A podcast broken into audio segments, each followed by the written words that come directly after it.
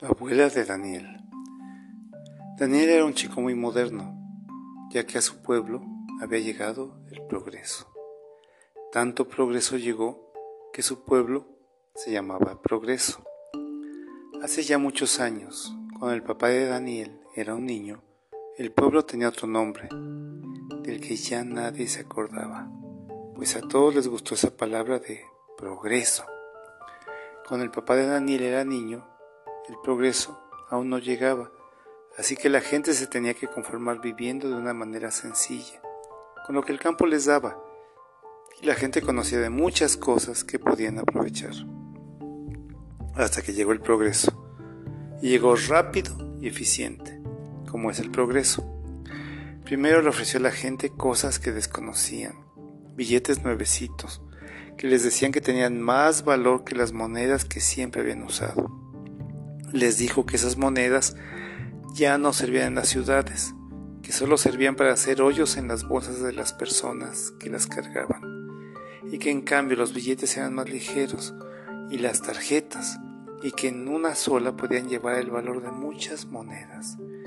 También el progreso les enseñó que ya no tenían que comer cosas sucias que sacaban de la sucia tierra, que si usaban sus billetes y tarjetas podían comprar alimentos envasados, limpios, que no hubieran tenido contacto con la tierra y que ya no tenían que tomar agua sin ninguna garantía de pureza de ríos y arroyos. Ahora podían tomar agua envasada y endulzada y de diferentes sabores, así que ya no tenían que perder el tiempo en prepararla, ni había que lavar los vasos o platos, ya que todo estaba listo, así que se podían dedicar a trabajar para seguir con el progreso pero para poder acceder al progreso tendrían que vender algo, ya que esto es parte del progreso. Así que les trajeron nuevas semillas y les propusieron que dejaran de cultivar su milpa y se dedicaran a cultivar una sola planta, un solo fruto, un solo producto. En su región fue el plátano, que así tendría mejor precio y sería más fácil de vender, lo que les traería más progreso. Además, si desmontaban, podía vender rápidamente toda la madera de esos árboles que no servían para nada más que para hacer leña. Y así fue que les convencieron. Y junto con el progreso llegó el comercio, el gran comercio. Les ofreció muchas cosas para su beneficio. Estufas, lavadoras, ventiladores, radios y hasta tele les regaló para que no se perdieran de ninguna noticia de cómo avanzaba el progreso en el mundo. Pero bueno, hubo a quien no le gustó el progreso. En general a las viejas y viejos que querían que se mantuvieran las tradiciones, que seguían hablando en totonaco y se negaban a aprender el español y el inglés, las lenguas del progreso. En eso estaba el pueblo cuando a Daniel le dio por nacer. Así que le tocó el mero progreso. Ya su casa era de material y tenía antena y teléfono. Y con el tiempo llegó el Internet y todo lo que el progreso ofrecía. Así que fue criado de una manera diferente como se hacía antes. Él lo cuidaba la niñera electrónica. Lo ponían frente a la tele para que no llorara desde que se pudo sentar. Y en cuanto pudieron, sus papás que estaban muy ocupados consiguiendo dinero para tener mayor progreso, le compraron un control remoto. Así pasó Daniel su primera infancia. Su papá y su mamá Hicieron todo lo que les recomendaba la tele para que Daniel fuera feliz y moderno y para que aprovechara todos los beneficios del progreso. Dejaron de sembrar la milpa y mejor compraron alimentos envasados.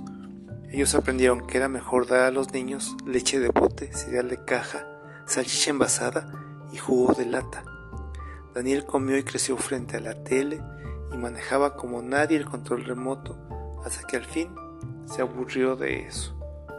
Así que sus papás se apresuraron a buscarle mayor progreso. Le compraron una computadora, un celular y un iPad. Él comenzó a conocerlas y hasta dejó la tele, ya que en estos aparatos encontraba más diversión, tanta que ya no salía del cuarto, más que cuando aparecía algo nuevo para comprar, y entonces sí salía con su iPad. iPad, cómprame una nueva compu. iPad, ya salió un nuevo teléfono. Ay, pa, quiero una tablet. Ay, pa, consígame un refresco y una dona que estoy muy ocupado. y aunque iba a la escuela, casi no hablaba con nadie, ya que llevaba todos sus aparatos y no quería que lo desconectaran por nada. Con el tiempo fue el mejor en los juegos y en todas las aplicaciones electrónicas. Pero un día su abuela fue a visitarlo y vio que el niño estaba enfermo, ya que a sus escasos 10 años pesaba ya casi 70 kilos. Tenía el cuello negruzco, los dientes picados, los ojos siempre colorados como un conejo y la mirada perdida. La abuela habló con la familia. Les dijo que si no hacían algo, Daniel pronto se pondría grave y moriría, que había que rescatar su espíritu que estaba perdido. Los papás de Daniel le dijeron que lo llevarían a un nuevo hospital muy moderno en una gran ciudad, pero la abuela les dijo que eso no lo iban a curar ahí, porque el progreso le había robado el alma a su hijo. Los papás se quejaron. Les dijeron que ellos habían hecho mucho en favor del progreso, que habían quitado todos los árboles improductivos, que habían plantado solo una especie para que fuera más fácil vender los frutos a un solo comprador y así poder tener más dinero y más rápido y poder progresar, y que ella se veía a la legua, no quería progresar y quería que Daniel se volviera un ser primitivo e inútil. Pero llegó el día en que Daniel ya no quiso salir del cuarto y solo vivía a través de sus aparatos y se fue poniendo más pálido y gordo. Y sus papás se empezaron a preocupar y ahora sí fueron a buscar a la abuela. Lo que la abuela pidió fue que le llevaran a Daniel a vivir con ella a su casita que estaba hasta arriba en el cerro, donde no había más que árboles y animales y nada de progreso. Los primeros días de Daniel con la abuela fueron muy difíciles, ya que él tenía mucha información de lo peligroso que sería vivir en el campo. Él había visto en su compu que en el campo había arañas, víboras muy venenosas, y no había nada conocido que él pudiera comprar. Solo había lotes, quelites, frijoles, que no venían en bolsa. No había ni salchichas ni queso de ninguna marca. Y afuera había un montón de animales a los que temía, pero no iba a dejar que la abuela se diera cuenta. Allí había vacas con cuernos y pollos vivos. ¿Cómo se podía comer eso? ¿Y de dónde iban a sacar leche, queso y huevo? Cosas que a él tanto le gustaban. Su abuela, que ya y paciente, Dejó que la curiosidad de Daniel empezara a actuar. No lo forzó ni empujó para que cambiara, por más que muchas veces él era grosero. Y ella solo suspiraba y esperaba.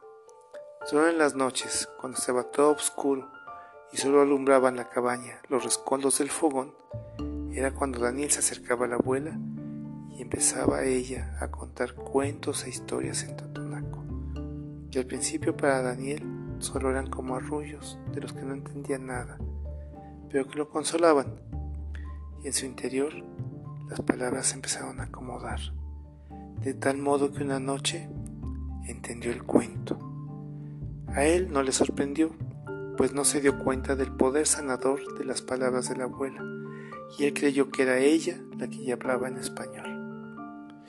Conforme fue entendiendo más y más a la abuela, empezó a escuchar los sonidos del monte. Hacia una mañana escuchó los pájaros y sonrió, y la abuela le dedicó un pequeño poema que decía, Pájaro de madrugada que despierta en ti una sonrisa temprana, pájaro que canta y silba y a tus sentidos feliz da vida. Ese día, Daniel se dio cuenta de que su cuerpo también había cambiado y estaba más delgado, ya no estaba botargado como le decían sus compañeros de escuela. Se animó por fin a salir del, a caminar con la abuela y entonces se dio cuenta de dónde sacaba ella la comida. Lo primero que lo sorprendió fue darse cuenta de que los huevos los ponían las gallinas y aprendió a buscarlos. Pero las gallinas no siempre los ponían en el mismo lugar, a veces los escondían. Y tuvo un gran susto el día en que vio cómo de uno de los huevos que se movía empezaba a romperse solo y de pronto salía un pollito. Ese día casi se muere del susto. El segundo paso fue ayudar a la abuela a sacar leche debajo de una vaca. Al principio le dio muchísimo asco, pero la abuela le aventó un chorro de leche directo de la ubre y le encantó el sabor de la leche fresca. Otra cosa que lo sorprendió muchísimo fue ver que la abuela sacaba unos terrones entre las plantas de su milpa y al lavarlos aparecían papas. Y se dijo, de veras que la abuela es una bruja. ¿Cómo saca papas de la tierra? Y así poco a poco fue pasando de la sorpresa al conocimiento, hasta que un día la abuela le dijo que ya estaba listo para ir con ella al monte. A él le dio mucho gusto, pues cada que la abuela se internaba en el monte regresaba con miel, una miel un poco ácida, no como la que vendían en la tienda, pero le daba miedo que lo fueran a picar las abejas, ya que él también en su compu vio una película en que las abejas mataban a todo el mundo. El día que tenían que ir al monte, por si las dudas, se protegió. Llevaba botas, un chamarro, doble pantalón y camisa, y se puso una gorra con una bolsa de mercado para cuidarse. Caminaron mucho y mientras caminaban, la abuela, como en descuido, saludaba a los árboles por su nombre. Recogía hongos y quelites en el monte. Y por fin, la abuela le dijo, ahí están las niñas del sol. ¿Niñas? Sí, mijo. Las abejitas son hijas del sol y son las únicas que pueden tomar el néctar que éste deposita en las flores. Ven, vamos a acercarnos. Se acercaron a un árbol muy viejo y leñoso, como la abuela, y vio algo así como una ramita mocha de donde salían las abejitas. Mira, mijo, estas no pican, solo te saludan y se mecen en tus cabellos y te dan a veces besitos en tu cara. La abuela le dio la vuelta al árbol y detrás encontraron un hueco en el que se veían unas ollitas. La abuela empezó a rezar y a pedir permiso a las abejitas para poder tomar un poquito de su miel. Encendió unas velas de cera que llevaba en su morral. Llevaba también unos frascos con atole, unos tamalitos. Recogió algunas flores para hacer un pequeño altar y esperó. Las abejas empezaron a salir y se posaron en la abuela. Le decoraron el cabello y las cejas, y él pudo ver cómo se acercaban a su cara y la saludaban. Y se dijo, definitivamente mi abuela es una chaneca, una del bosque, la rama de las abejas. Pasada la sorpresa y los saludos, la abuela tomó una ramita y picó dos o tres ollitas y colectó la miel. De esa misma puso un poco en los tamalitos, el atole y las flores. Y le dijo a Daniel, ándate, acércate a saludarlas, pero quítate ese disfraz que las espantas. Daniel se quitó toda la protección que traía y se acercó. Las abejas lo saludaron también y la abuela le dijo que ya era hora de irse. Y él le preguntó, Abuela, ¿y por qué no nos llevamos más miel? O toda, ya que venimos hasta aquí. Ay, mi hijo, cómo se ve que todavía te come el progreso. Las abejas juntan la miel para sus hijas y para que haya más abejitas que vayan a visitar las flores. Eso es el beso de la vida. Si nosotros tomamos mucha miel, ellas morirán junto con sus hijas y nosotros no queremos que eso pase. Y regresaron a la cabaña. Al llegar ahí, se encontraron con que los esperaban los papás de Daniel. Este se puso muy contento, pues hacía mucho tiempo que no los veía, ya que sus papás habían estado muy ocupados trabajando para el progreso. Sorprendidos de ver cómo había cambiado Daniel al lado de la abuela. Su papá dijo, vaya, qué bueno que has mejorado. Ya venimos por ti para que regreses a la casa y para que nos ayudes, ya que las cosas no andan bien por allá. ¿qué pasó? preguntó Daniel. Nada, que la tierra se fue agotando. Por más fertilizante que pusimos, ya los plátanos no crecen. Y mira que limpiamos totalmente el terreno y pusimos harto herbicida. Y metemos los plátanos en bolsas para que maduren rápido, pero nada. Y así las compañías no los compran, ya no los quieren. Así que vamos, a ver si nos puedes ayudar. Pero es que estoy muy contento acá con la abuela. Nada, nada. Necesitamos tu ayuda y llevaron a Daniel a ayudar a trabajar en sus tierras. En cuanto llegaron, Daniel vio el desastre que el progreso había llevado a su tierra. Ahora él sabía que era un gran error terminar con las plantas antiguas y dejar solo las aprovechables. Ahí no podía prosperar la vida. Sus papás estaban a punto de vender la tierra junto con muchas otras personas a compañías que ahora venían a comprarlas. De hecho, el pueblo se veía desolado ya que mucha gente se había ido a las ciudades en busca del progreso. Por esos días les fueron a avisar que la abuela de Daniel había muerto. Así que tuvieron que hacerse cargo del entierro, y ya los papás de Daniel vieron que si agregaban a la venta del terreno la venta del rancho de la abuela, tendrían suficiente para poder comprar un negocio en la ciudad o les alcanzaría para pagar un coyote para irse al otro lado.